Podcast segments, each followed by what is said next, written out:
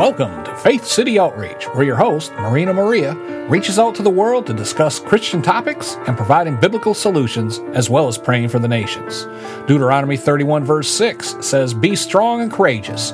Do not be afraid or terrified because of them, for the Lord your God goes with you. He will never leave you nor forsake you. The music in this broadcast is provided courtesy of Zapsplat.com. Now, here is your host, Marina Maria declare the scripture, Zechariah 2 5 over Faith City Outreach, where the Lord says, And I myself will be a wall of fire around it, declares the Lord, and I will be its glory within. Welcome to Faith City Outreach. This is Marina Maria with today's special guest, missionary, evangelist Gordon Mallory from Ahwatukee, Arizona. Thank you so much for being here today, Pastor Gordon for an interview about your book called A Million Hands Unprecedented Revival in Modern Times. I am looking forward to hearing more about your testimony and about what God is doing now in your life. We're sure glad to be here, Marina. Very much. In your book, A Million Hands mentions that you accepted Christ at five years old sitting in a Pentecostal church. And from that day, you your intense love and faith for Jesus has never wavered. And that was when you pursued God. When I read this, I was so inspired because your um, you didn't allow your upbringing, upbringing, your childhood upbringing, which was very um, challenging um, because of your abusive father. You didn't allow that to knock down your faith in the Lord. Yeah, it's a very, very traumatic uh, life that we lived. But you know, at five years old, I'll never forget sitting in that little church and they were having a service, and then they had an altar call, and I was sitting with my aunt, my Aunt Pearl. She's a teacher and just such a wonderful lady. And I can remember at five years old feeling something very, very strong and I looked up at her and I had tears running down my little five year old face. And I said, Aunt Pearl, I want to go up there. And so she took me by my little hand. She led me up the aisle and we went up there. And I'll never forget that experience as I just I just wanted to live for Jesus and I repented. I gave my life to him. And uh, from that moment onward, that's, uh, you know, I never have wavered from it. I'll be 75 years old next week or next uh, month and uh, I have three siblings. They didn't have the experience I had. So, but they went through the same trauma that I went through. Mm-hmm. And, uh, but they became bitter. I became better. And the reason I became better was because of my experience, and the experience only deepened and grew until when I was nine years old. I really had an experience of the infilling of God's Spirit into my life, and where I received God's power and uh, so, even though those times are very traumatic and very difficult for me, uh, the Lord helped me through. And uh, I'm very, very thankful for that. Now, what do you think? Um, because you just mentioned that you decided to become better, and they become they became better. Your siblings did. What do you think causes that? Is that just a decision you make? No, I think I, I personally think it's an ex- it's the experience. When you know when you have an experience with the Lord at a very young age, it's real. You know, sometimes we as adults can fake stuff. Kids can't fake it. Mm-hmm. And what I had was real. And uh, my father was a very, very difficult man. He was not a loving man. Never ever one time do I ever remember him saying he loved me in all the years that I was under his roof. He was somebody to be run away from, somebody to be feared. And uh, but yet I knew at that young age that I had a heavenly Father that loved me, and uh, with my siblings, it was you know wasn't really a choice with them because they never had that experience. If they would have had the same experience as myself, I very much believe that they could have had the same kind of a reaction to my father's, uh, you know, violent behavior as I did, but uh, it's the experience with the Lord that made the difference in my life. And I believe it makes a difference in anybody's life. He's love, He's peace, He's joy. Well, that's what I had in the midst of the storm. And uh, they didn't have that to hang on to. So to me, that's the difference. So, would you call it an encounter with the Holy Spirit? Yeah. You know, uh, of course, God's God, and there's, you know, the, we have the experience goes along. It's kind of a, you know, progressive thing. So when I'm five, that's when I first had the knowledge of there's a God. He loves me, and I gave myself to Him. So ever after that, then it it kind of you know what? It's kind of like it's kind of like getting married. You know, when you get married, you think that's the best day of your life. I mean, your love for one another is brimming, and you just you know you're wild about each other. And uh, a lot of marriages, that's you know that's the peak of it, and then it's all downhill after that. But that's not the way it was designed to be. It's supposed to be the beginning of something beautiful and wonderful and phenomenal and fantastic. And it just gets better and better. Well, that's the way it is with experience with the Lord. I had the five year old experience. And then when I was nine, I had this experience of that. I mean, I was just overwhelmed. I was filled with God's Spirit in my life. And uh, it, it was so powerful. In fact, I wanted to become a preacher right then and there. That's how powerful it was in my life. And then I've had many experiences since then. So you grow in grace and the knowledge of the Lord, and uh, and until you get to where I'm at right now, and it's it's it, you know it still continues even after you're 75 years old. Amen. You and like you said, that's better. that's what it should be like. Absolutely. I also read in your book that the enemy tried so many times to destroy God's calling for your life through mm-hmm. serious surgeries or accidents you had. But of course, he did not succeed because now you can look back at all those victories you had in your ministry mm-hmm. and still now. And it was all because the Lord just protected you and guided you. Mm-hmm.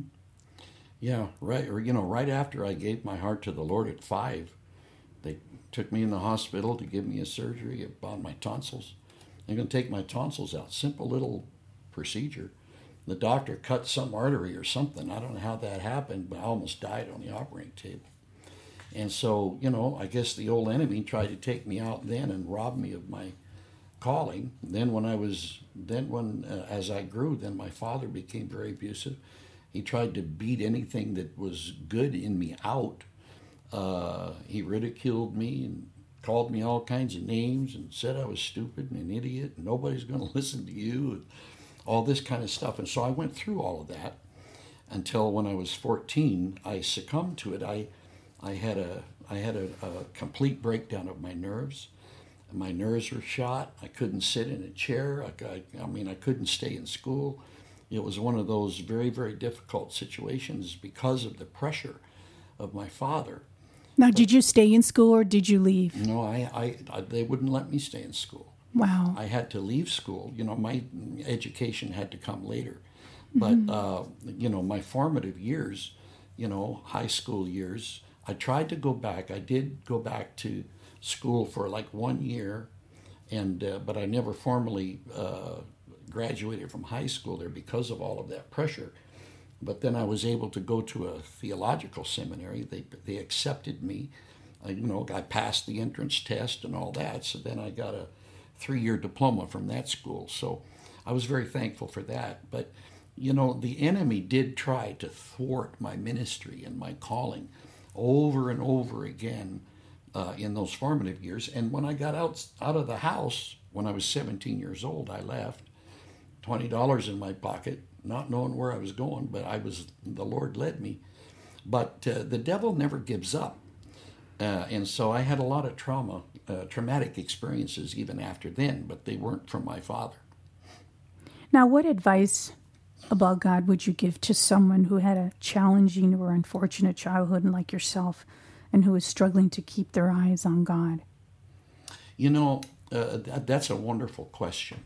You know, I really appreciate you asking that question because I, uh, you know, I'm I speak all over the, I actually all over the world, and a lot of times when I speak, uh, I will give a little bit of my testimony just to let people know where I came from because that connects you with people that have had similar experiences. And how many times do you have people come up to you after the meeting and they'll say, Your story is like my story, only the difference is I haven't been able to get over the trauma of this. You know, I wake up in the night and I have nightmares and I or I can't forgive. And the one main thing that people say, even those many people, they come into the church, they love God, they have an experience with God, but they have a hard time forgiving. And forgiveness is the key. You know, if we can't forgive and let go, then we're going to be a slave to what that abuser has done to us and uh, it's it's you know you're not going to get over it. You have to forgive, and this is what happened in my life. You have to forgive, and I can remember a moment uh, after I was married that uh, these traumatic experiences were in my mind. I don't really think I had bitterness towards my father, but it was there. It was kind of there all the time. And I remember a time I said, I've got to get rid of this because there were times in the night that I would wake up five years after we were married and I'd be I'd be having these flashbacks and I'd cry out and my father was standing over me beating me again. And uh, and so finally I just had to go and deal with it. And uh, and I did. And so I would just tell people you know stay in the word and uh, God's word is God's thoughts. And when you're thinking God's thoughts it's a whole lot better th- than thinking your thoughts and living in the past. You have to bury the past. You have to put it under the blood, just like the Lord put our sins under the blood and He forgets our past, He wipes it out. Then we have to ask the Lord to help us to forget the past and to put it under the blood and to forgive because that's where we find freedom. That's where we find release and liberty. And uh, I'm just giving my testimony mm-hmm. and uh, and uh, it is it's a strong, powerful testimony. If I can do it, anybody can do it. Exactly, and I think that um, a lot of people, let's say, try to forgive in on their own, like on their own flesh. But if you yeah. ask the Lord to help you, mm-hmm. that He will do it. And like you mentioned, that staying in the Word spiritually mm-hmm. strengthens you. Yeah, absolutely, it does and uh, forgiveness is uh, it doesn't come easy like you said the flesh. It's all there's always a war between the flesh and the spirit. And uh, i like to sometimes use peter as an example. You know he was that exasperated kind of kind of disciple. He was very he was the spokesman. He was always opening his mouth and and then he'd insert his foot. He was that kind of guy. But you remember mm-hmm. he came up to the lord and he said how many times mm-hmm. is my brother going to offend me and i forgive him he said, until seven times. And Peter, in his mind, thought he was exaggerating. He said, I'm sure he said it something like, until seven times. I think he was exaggerated, you know, about it. And exactly. I think he thought the Lord was going to say, Peter, Peter, you know, you don't have to be a doormat. You know, just if if he if he comes after you, you know, three times, kill him. But the Lord didn't say that. He said, I say not unto you until seven times, but until 70 times seven. Exactly. I don't think Peter knew how much that, that was. He probably had to call Judas for his calculator. You know, how much is 70 times seven? That's 490 times. And as I understand the word, that's in one day. You're supposed to give your forgive your brother 490 times in one day. You know, that when it when you put it out like that, that's almost like you think, well, that's impossible. So the only way you can do it is through the Spirit. And the mm-hmm. Lord knew when he was talking to Peter. Peter was a follower of Jesus, but he didn't have the power of the Holy Ghost yet. Mm-hmm. And so when Peter received that on the day of Pentecost, mm-hmm. then Jesus knew that he was going to be able to forgive mm-hmm. 490 times, and he was going to forgive his captors who crucified him upside down on a cross. And Peter prayed for his for his the people that abused him. And there's many references that will tell you, outside the word that, uh, he, that he converted 54 of his jailers that were looking after him during the time he was in a dungeon beneath a dungeon before they crucified him. Well, before before he received God's Spirit in his life, he didn't have the ability to forgive. But when you have that Spirit in your life, then it's the Lord forgiving through you. And that's just the way it is. It's almost impossible to do it on a, in the you mentioned the flesh, and that's that's true. You have yes. to have that spirit in your life. Amen. Pastor Gordon, what would you tell somebody who says, well, I'll forgive when I feel like it, or I'll forgive later on in life. Mm-hmm. What would you tell that person? Because I've heard that before. Yeah. Well, I would just say, I would just uh, reiterate to what I just said. You know, it's just, it's basically, you know, you mentioned the word choice before. This really isn't, you know, it is a choice, but but it really isn't. When when you come to the Lord, and when you take up your cross and deny yourself and follow Him, you know, you're not your own anymore. The Bible says you're bought with a price.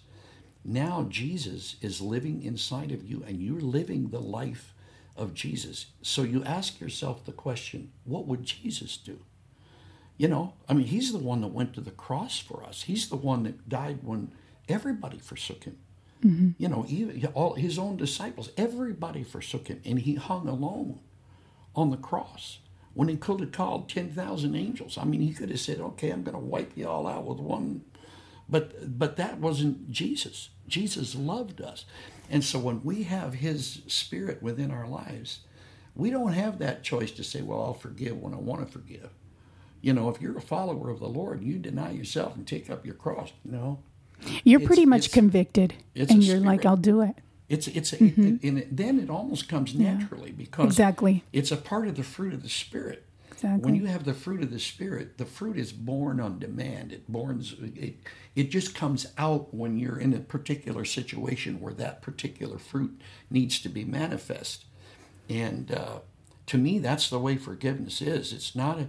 I'll tell you, sometimes the flesh rises up. You'll say, "Well, Gordon, does the flesh ever rise up in you?" And you want to, you know, yeah, I'll feel it sometimes, but then it's suppressed because I know who I am. I know mm-hmm. whose life is, who's the stronger man in my life.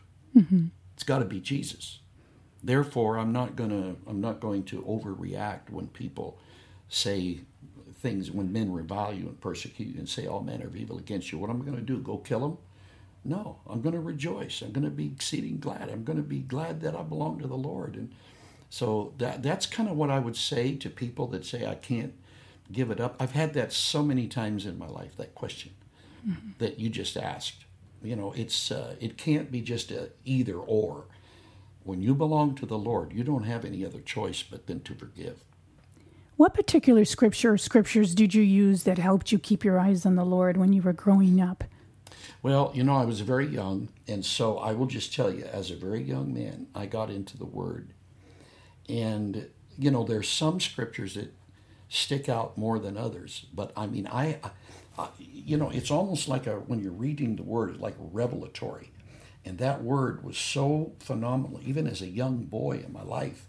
You know, when I, I started really picking it up as a, probably an eight year old is when I really got into the word because I had a Sunday school teacher by the name of Isla Welch, and, and she was uh, so phenomenal with us boys. She had a junior class, boys. We were the boys. And she made the Bible and the Word of God come alive in our lives. And so you looked into the life of David and Daniel and all these different ones and the three Hebrew children. And you just go on and on and on. And in my mind today, it's all so vivid because of that Sunday school teacher in my life. But there was a scripture that became very, very strong to me in fact, it's uh, the scripture I used the very first message I preached when I was late teens, and it's in Ephesians chapter 6. You know, finally, my brethren, be strong in the Lord. The power is my, and then it goes into the, the armor. The armor that God gives you, mm-hmm. all of these, these armors that are on you are armors of protection and protecting you and shielding you from the elements of this world and uh, I would say that those scriptures right there were the ones that were that were the most uh, meaningful to me when I was going through dark valleys. And even as I got older, I would fall back on those scriptures. Be strong in the Lord, the power of his might. And then it ends, that, that particular portion ends with praying always. Mm-hmm. You know, and so it ends with prayer and praying and seeking the Lord. And then another scripture was he will keep him in perfect peace, whose mind is stayed upon him. And I lived in a world of turmoil, especially when I was in my house. Mm-hmm. Turmoil, uh, violence, and that scripture. I will keep him in perfect peace whose mind is stayed upon me. So I try to train my mind for, for that. But uh, even then, I told you I succumbed to that nervous breakdown. But I think God was all in that. And uh, you know me now. You know how I turned out after all these years. Amen. Did God ever bring any male mentors in your life when you left home? Any, excuse me. Male mentors, like somebody who was Yes. mentoring oh, I'm so you. glad. I'm so glad you mentioned that. Can you share about that? Yeah, in fact, I have been ministering a lot lately on that very subject because I, I very, very much believe in uh, in mentors and uh, and for uh, young men, especially starting out in the ministry like myself, to find people that they can submit themselves to, and to listen to their wise counsel and their advice. There was one man that I was when I was going through the deepest part of my valley with my father. I was probably then by just before I left home. I was 17 years old, and uh, this man had been in our lives before. His name was Paul Lehman. He was a pastor, and uh, but I wasn't really close to him as a kid. But I just looked up to him, and finally I was able to get a hold of him. And how many times did he did he uh, secretly kind of take me out and uh, we'd go to a restaurant somewhere and he would he would speak into my life and he would pray for me and he would so that was early on so as the years went by i mean he just became a mentor in my life there's no way that i could count on my fingers and my toes or whatever how many men in my life that i called my mentors. Mm-hmm. They were powerful men in my life that i could pick up the phone i could call them or i could go see them or i could i tell them this is my problem. What do i do? I sought counsel i sought advice.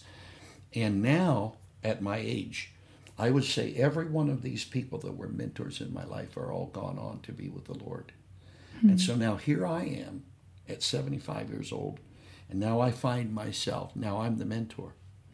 I have young men call me all over the country. My phone stays busy, and they say, uh, they call me Brother Mallory.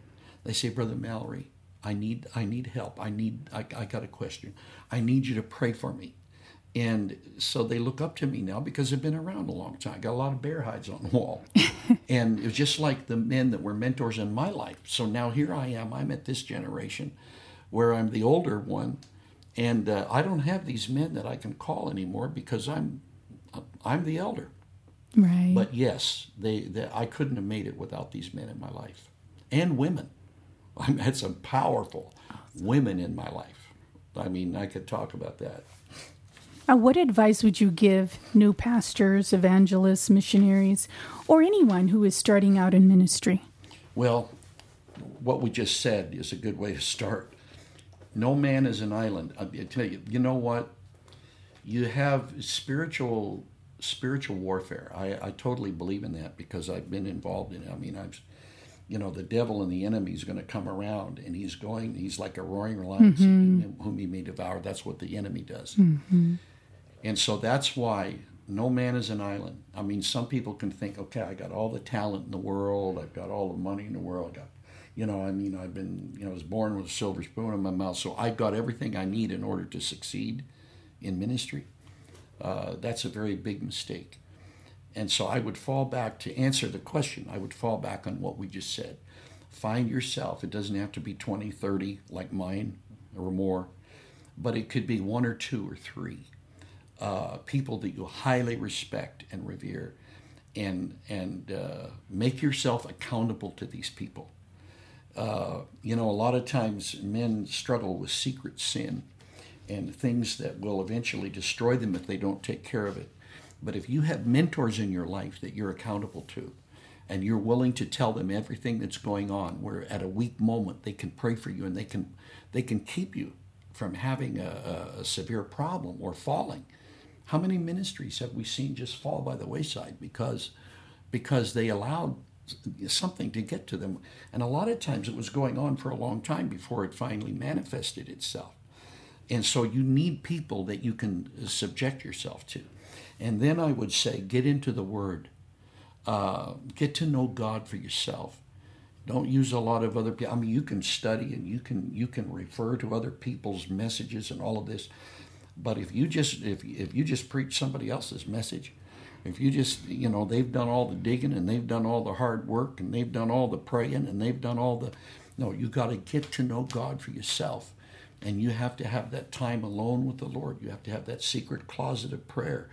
If a man doesn't have a strong prayer life, and if he doesn't have a closet where he can go to and meet with the Lord on a, on a daily basis, and where he meditates upon the Lord day and night, that's what the word says.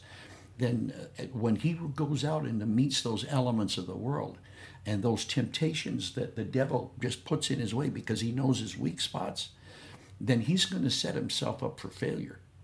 So I believe these are very strong, wise words from somebody that's that's been there, and uh, so that's those are some of the things. Of course, there's there's a lot more, but we're limited with our time.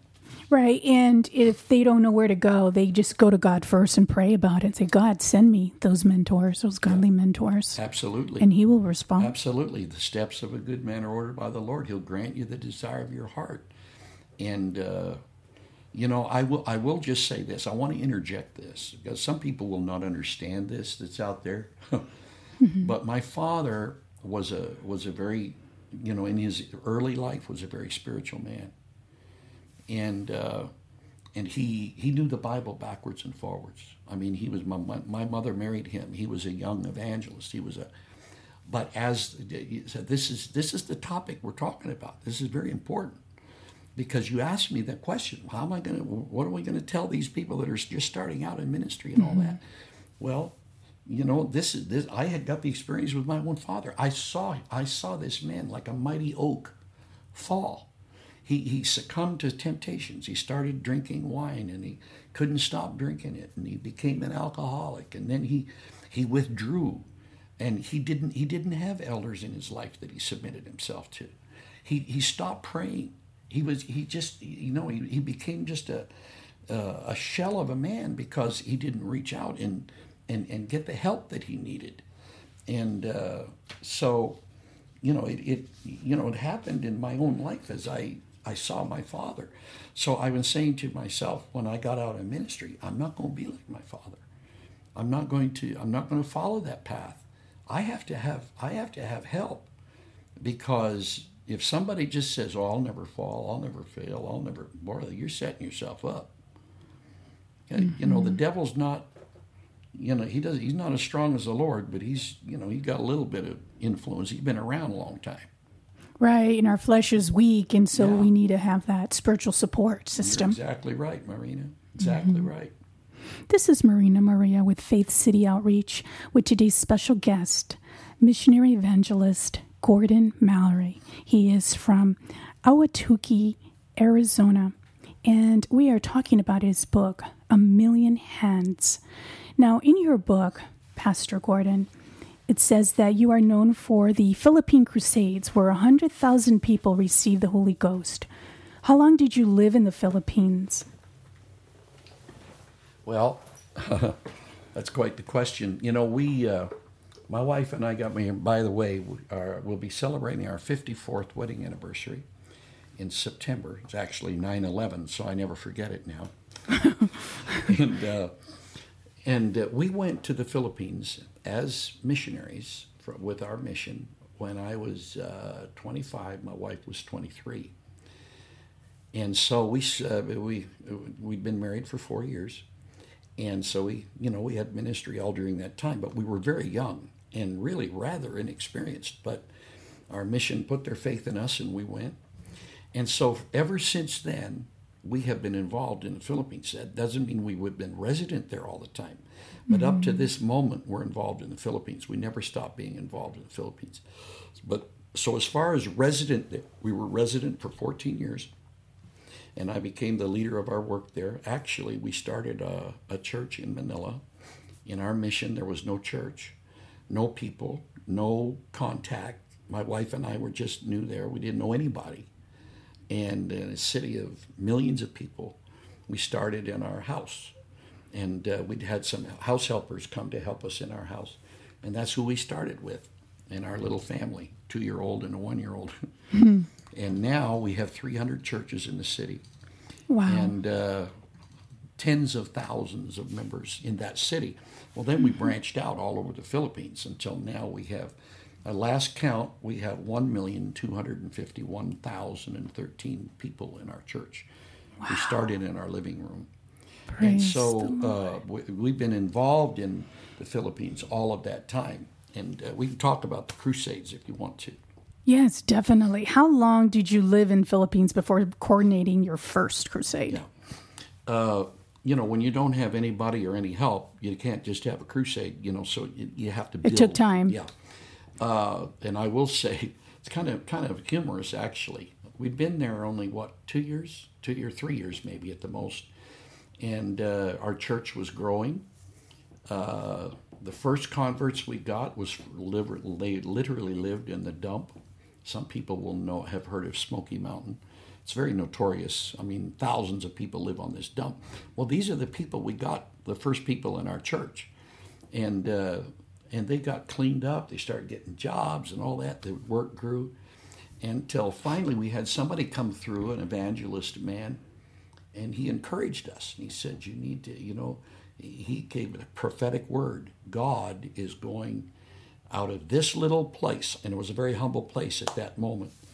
Uh, he said, You're going to have an amazing revival. And he made many, many statements.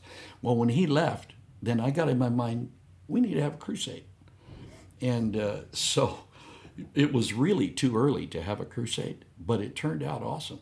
You know, I my faith was very high, so I went out and contracted a auditorium, 10,000 seat auditorium. And we only had, like at that time, we only had about 40 or 50 people in our little church. And I went and contracted a 10,000 seat auditorium. Well, that's really foolishness, you know. I mean, So how- you gonna- how much was gonna- filled? How, How many- fill out fill up a Yeah. 10,000 seat auditorium with that? But I did. We did our best. We did posters, and I had the little few people we had. We made little hats for them. We called it Explo Manila. It was, I think, yeah, it was Explo Manila 73. So it was 1973. And we went all through the city and all that.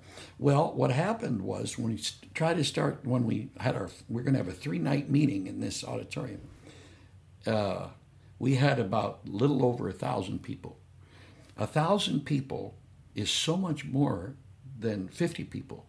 But yet, sitting in a 10,000 seat auditorium, it looked very pitiful. But what happened was, was we saw some of the most incredible miracles in that in that so-called crusade, which we have, man, you know, have big big ones now. But then that was when I saw my first blind person receive his sight, and I saw a woman with a large growth. I saw that go away. It was in that meeting.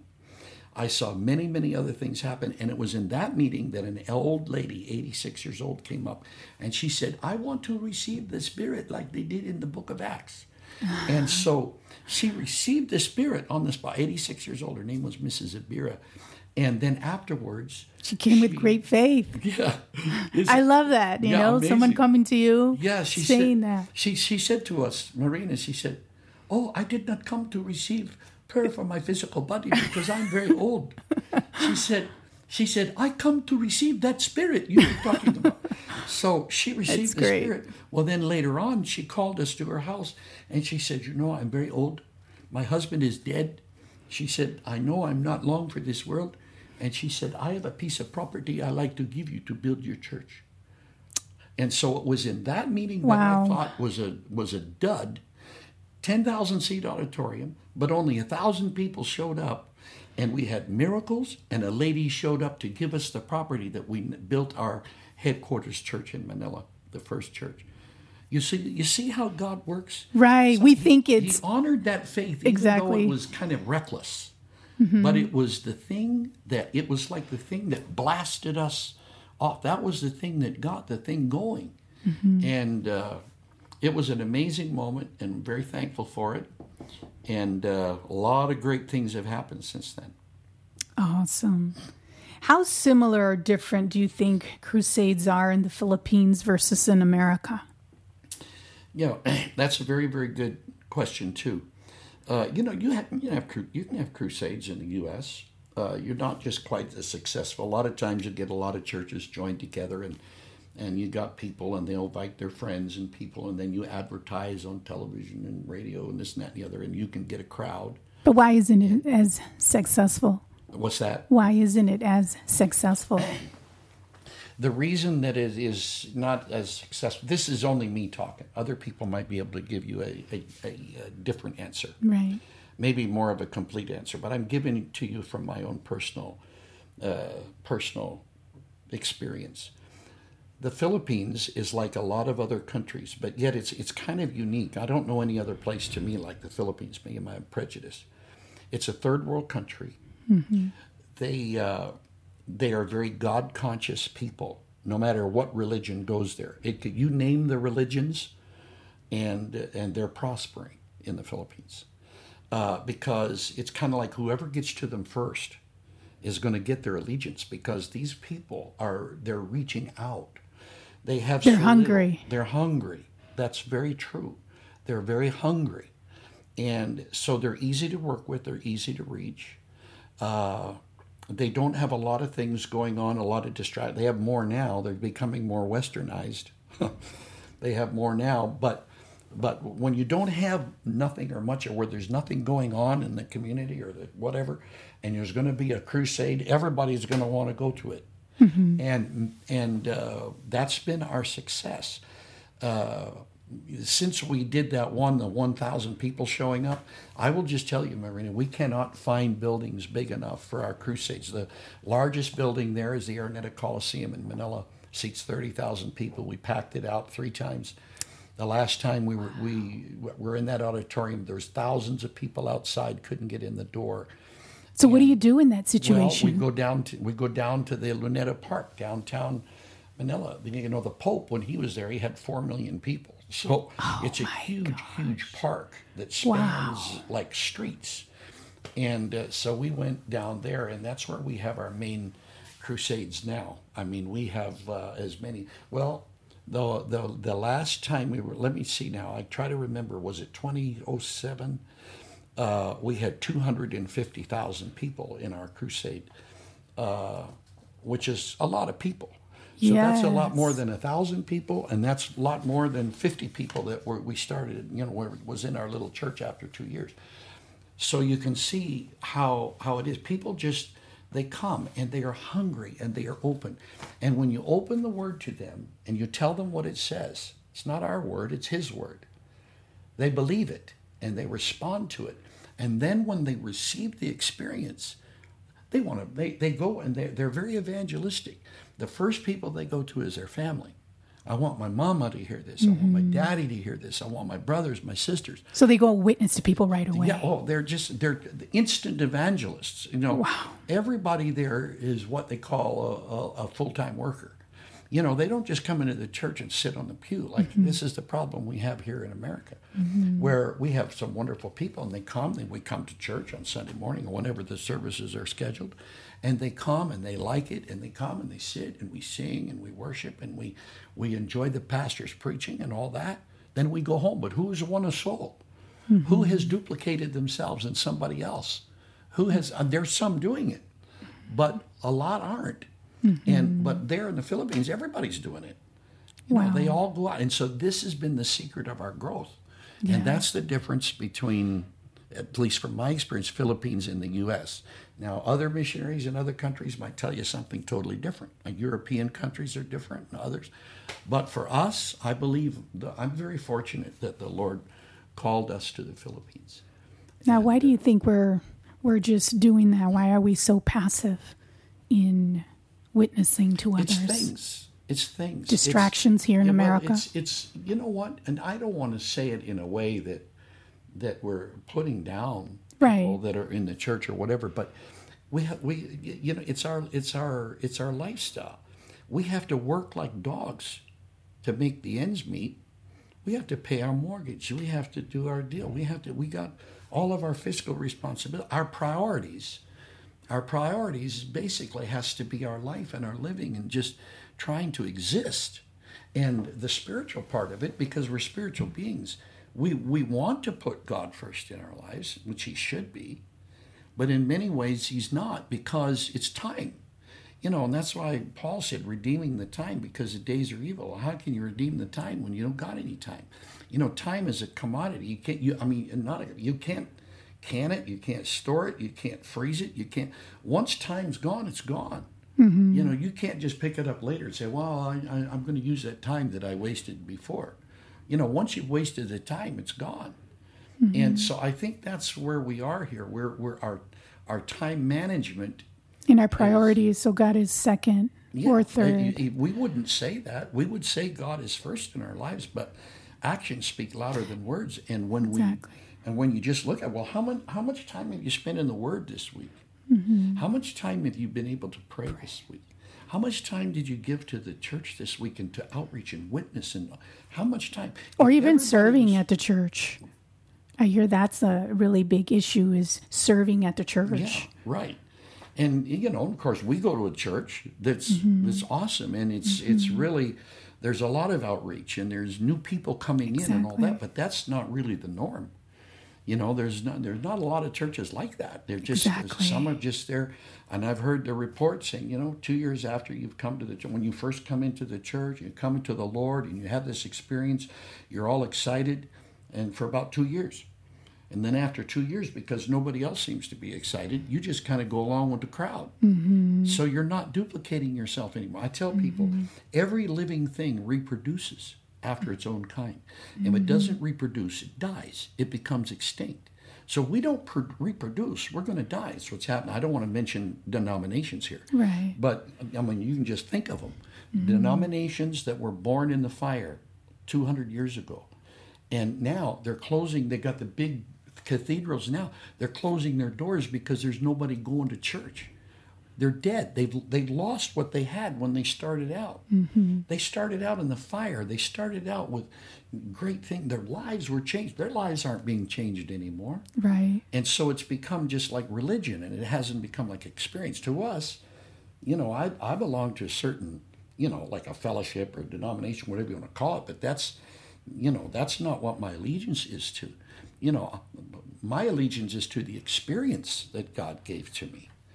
And uh, so those are some of the differences, I think, between uh, a place like the Philippines and the United States. And but I do happen to believe, after having said all of that, I believe in my spirit that there is another great revival coming to America, and uh, I, I, I, can't just base it on any particular fact. It's just what I feel in my spirit. And uh, I But do you think that America is ready for that revival? when? You know, it has to be soon.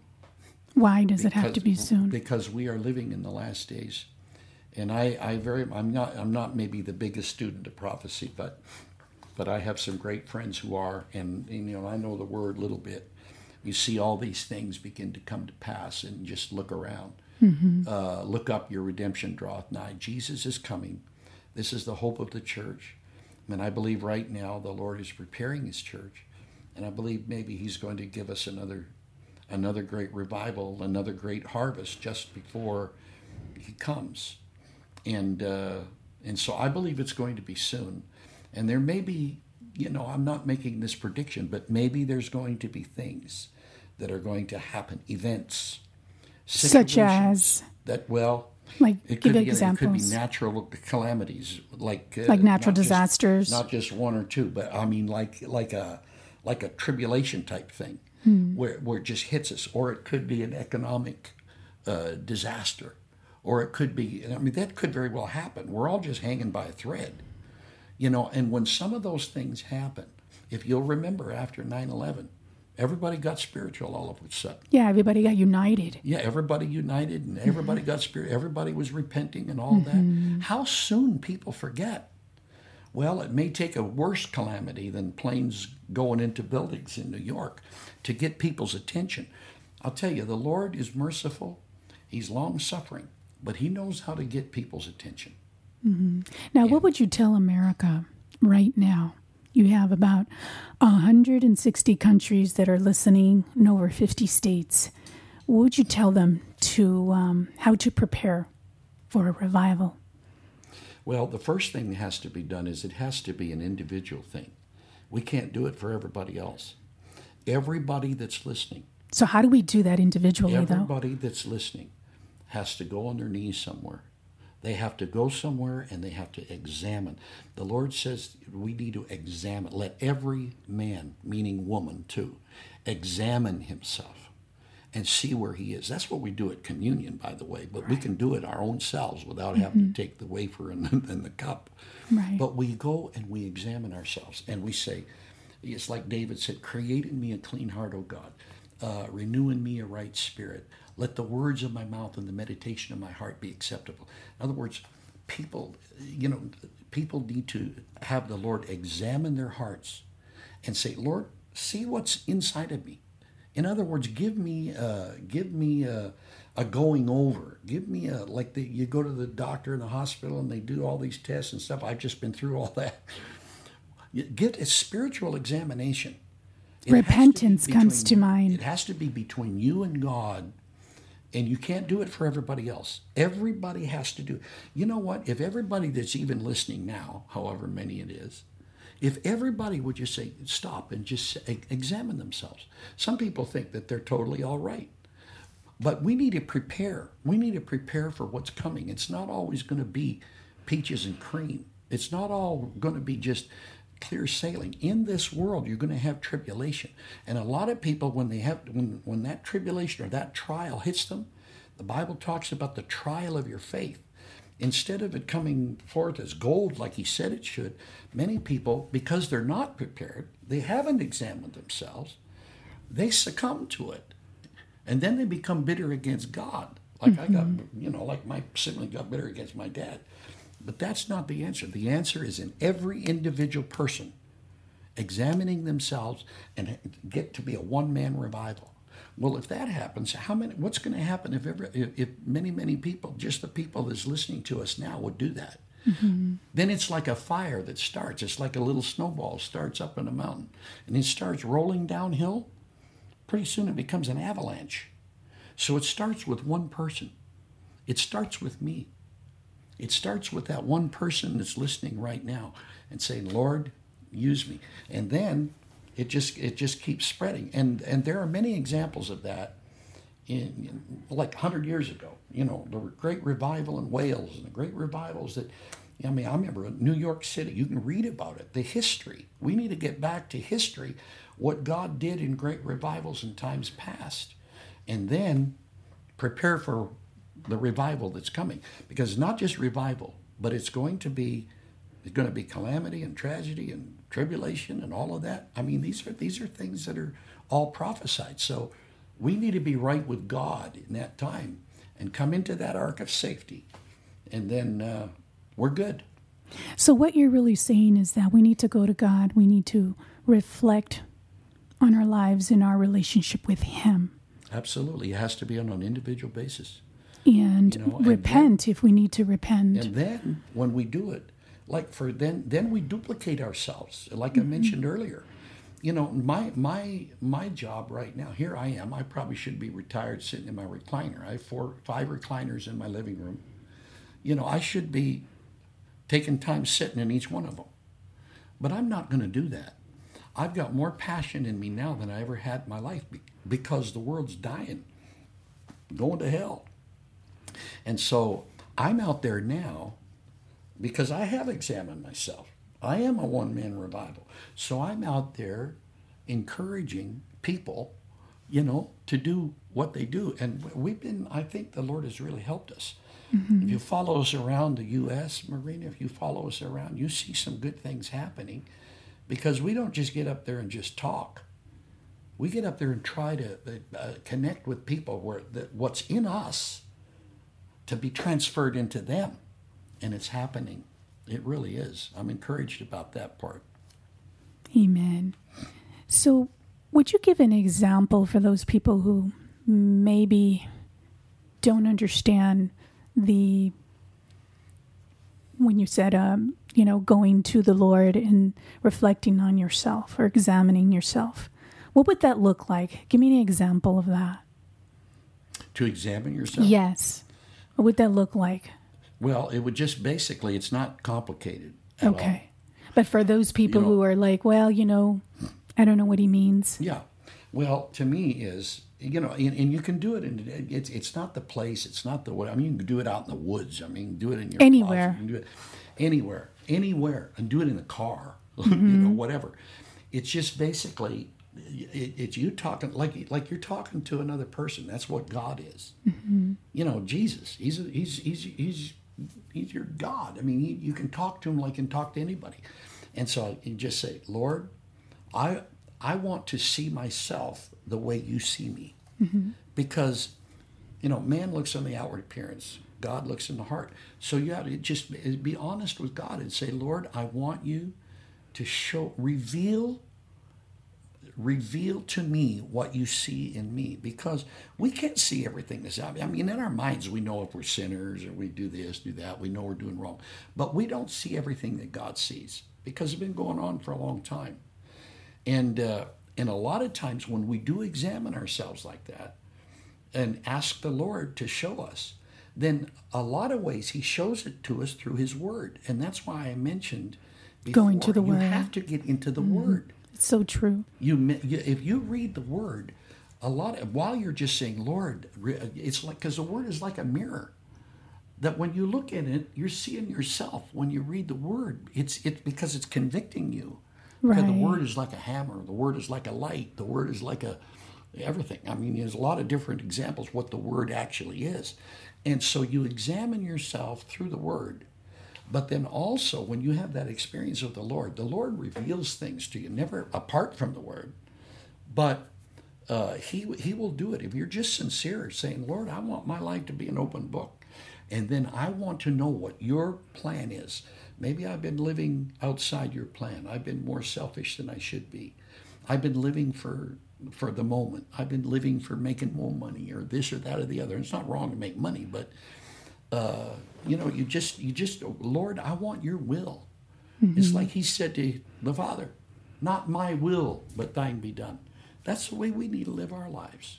Right, and if we haven't put in put him 1st Mm-hmm. we can go to him, and, and if we haven't read the word Right. and we have a sincere heart, Right. he knows that, and he'll still reveal it. Mm-hmm. But of course, you know, our lives have to turn around and place him first, and also go to the word and pray. Absolutely. So for those people who feel like, well, I don't know a lot of the word or I don't know about God, well, I want them to know that in order to know about God is to learn about him. And so Yeah. And to go to him, we we we learn about him, right? Through the mm-hmm. word, but we also know him through prayer and yeah, the and, word. you know, like speaking to him, like you're talking about right now. I think that's what you're referring to. yes, when you speaking pray, you know, him. a lot of times when you first start to pray, it's like you feel so halting or so unworthy or whatever. You don't. What words am I going to say? exactly. And the Lord accepts any kind of word that comes out of our mouth. You know, it's just like a little kid talking to their Mm-hmm. daddy. You know, and you might not even understand everything he's saying, but you understand the spirit of the little kid. you know. Exactly. And so that's the way the Lord is with us. Mm-hmm. He said we got to become like children. We got to become childlike, and uh, and and we're His dear children. And so, however we pour our heart out to Him, He listens, and then He speaks to us. And you know, not a lot of people hear Him audibly, but they do hear Him through the Word and through circumstances and all of these different things. He speaks to us when we got our ears tuned and we're prayed up. We we you know, I'll tell you, we become spiritually tuned in sometimes to what he's saying. And and the more that happens, the the more in tune you are. And the mm-hmm. more you hear. You know, and so it, it you know it's got to start like anything else starts. Amen. Pastor L, I just want to thank you for your relentless faith and at uh, such an early age, and that you never stop pursuing the Lord no matter what. You did not let life's struggles and obstacles or challenges knock your faith down, but instead, I believe, as I'm reading your book, or as I was reading your book, it increased your faith in God. This to me was truly an inspiration. Now, I haven't finished the book, but I just want to thank you for that. And um, I just pray that your ministry will continue to expand worldwide and that these years of ministry will be even better than the ones before. Thank you. Jesus' Thank you very name. much. It's a it's an exciting, wonderful life. Yes, amen. It really is. And I just uh, would love for you to just close in prayer, please, for America and for the First Nations, or not just First Nations, right. all the nations. Right. I'll be very, very happy to do that. I've really appreciated this time and uh, look forward to doing it again sometime. Very much. Amen. Praise God. Lord, I want to thank you for the moments that we've had together. These just these last few moments. I'm going to pray right now, Lord. I'm, I'm offering to you individuals that live all throughout our world.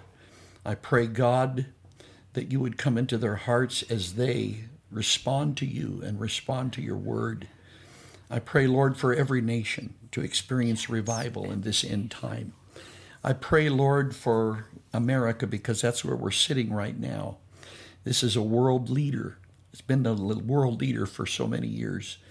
I pray, Lord, that we will come back to you. I pray that backsliders will come back and that they will realize that you are the only answer to a world that's in need. I pray, Lord, for families and marriages and homes. I pray for people that are going through struggles physically and and uh, that have diseases or whatever. I've seen you do so many powerful, wonderful things, even in my own life. So now I offer them up to you, Lord, right now in the name of the Lord Jesus Christ, which is the only powerful name. It's the name above every other name that can be named. Praise God. I give them to you now, and I want to thank you for these moments that we've had together. In Jesus' name we pray. Praise God. Amen. Praise the Lord, all you nations. We have run out of time, but we will return next Sunday with another guest the Lord has brought to Faith City Outreach. Psalm 117 Praise the Lord, all you nations, extol him, all you peoples. For great is his love toward us, and the faithfulness of the Lord endures forever. Praise the Lord. You have been listening to the Faith City Outreach with Marina Maria as she interviews Christian pastors and leaders to discuss scriptures and topics affecting the Christian community and to pray for the nations. If you need to contact Marina Maria, please email her at fcoprogram at gmail.com. The music used in this broadcast is provided courtesy of Zapsplat.com. Until next time, Marina wants to remind you from Matthew chapter 28, verse 19 Go therefore and make disciples of all nations, baptizing them in the name of the Father, and of the Son, and of the Holy Spirit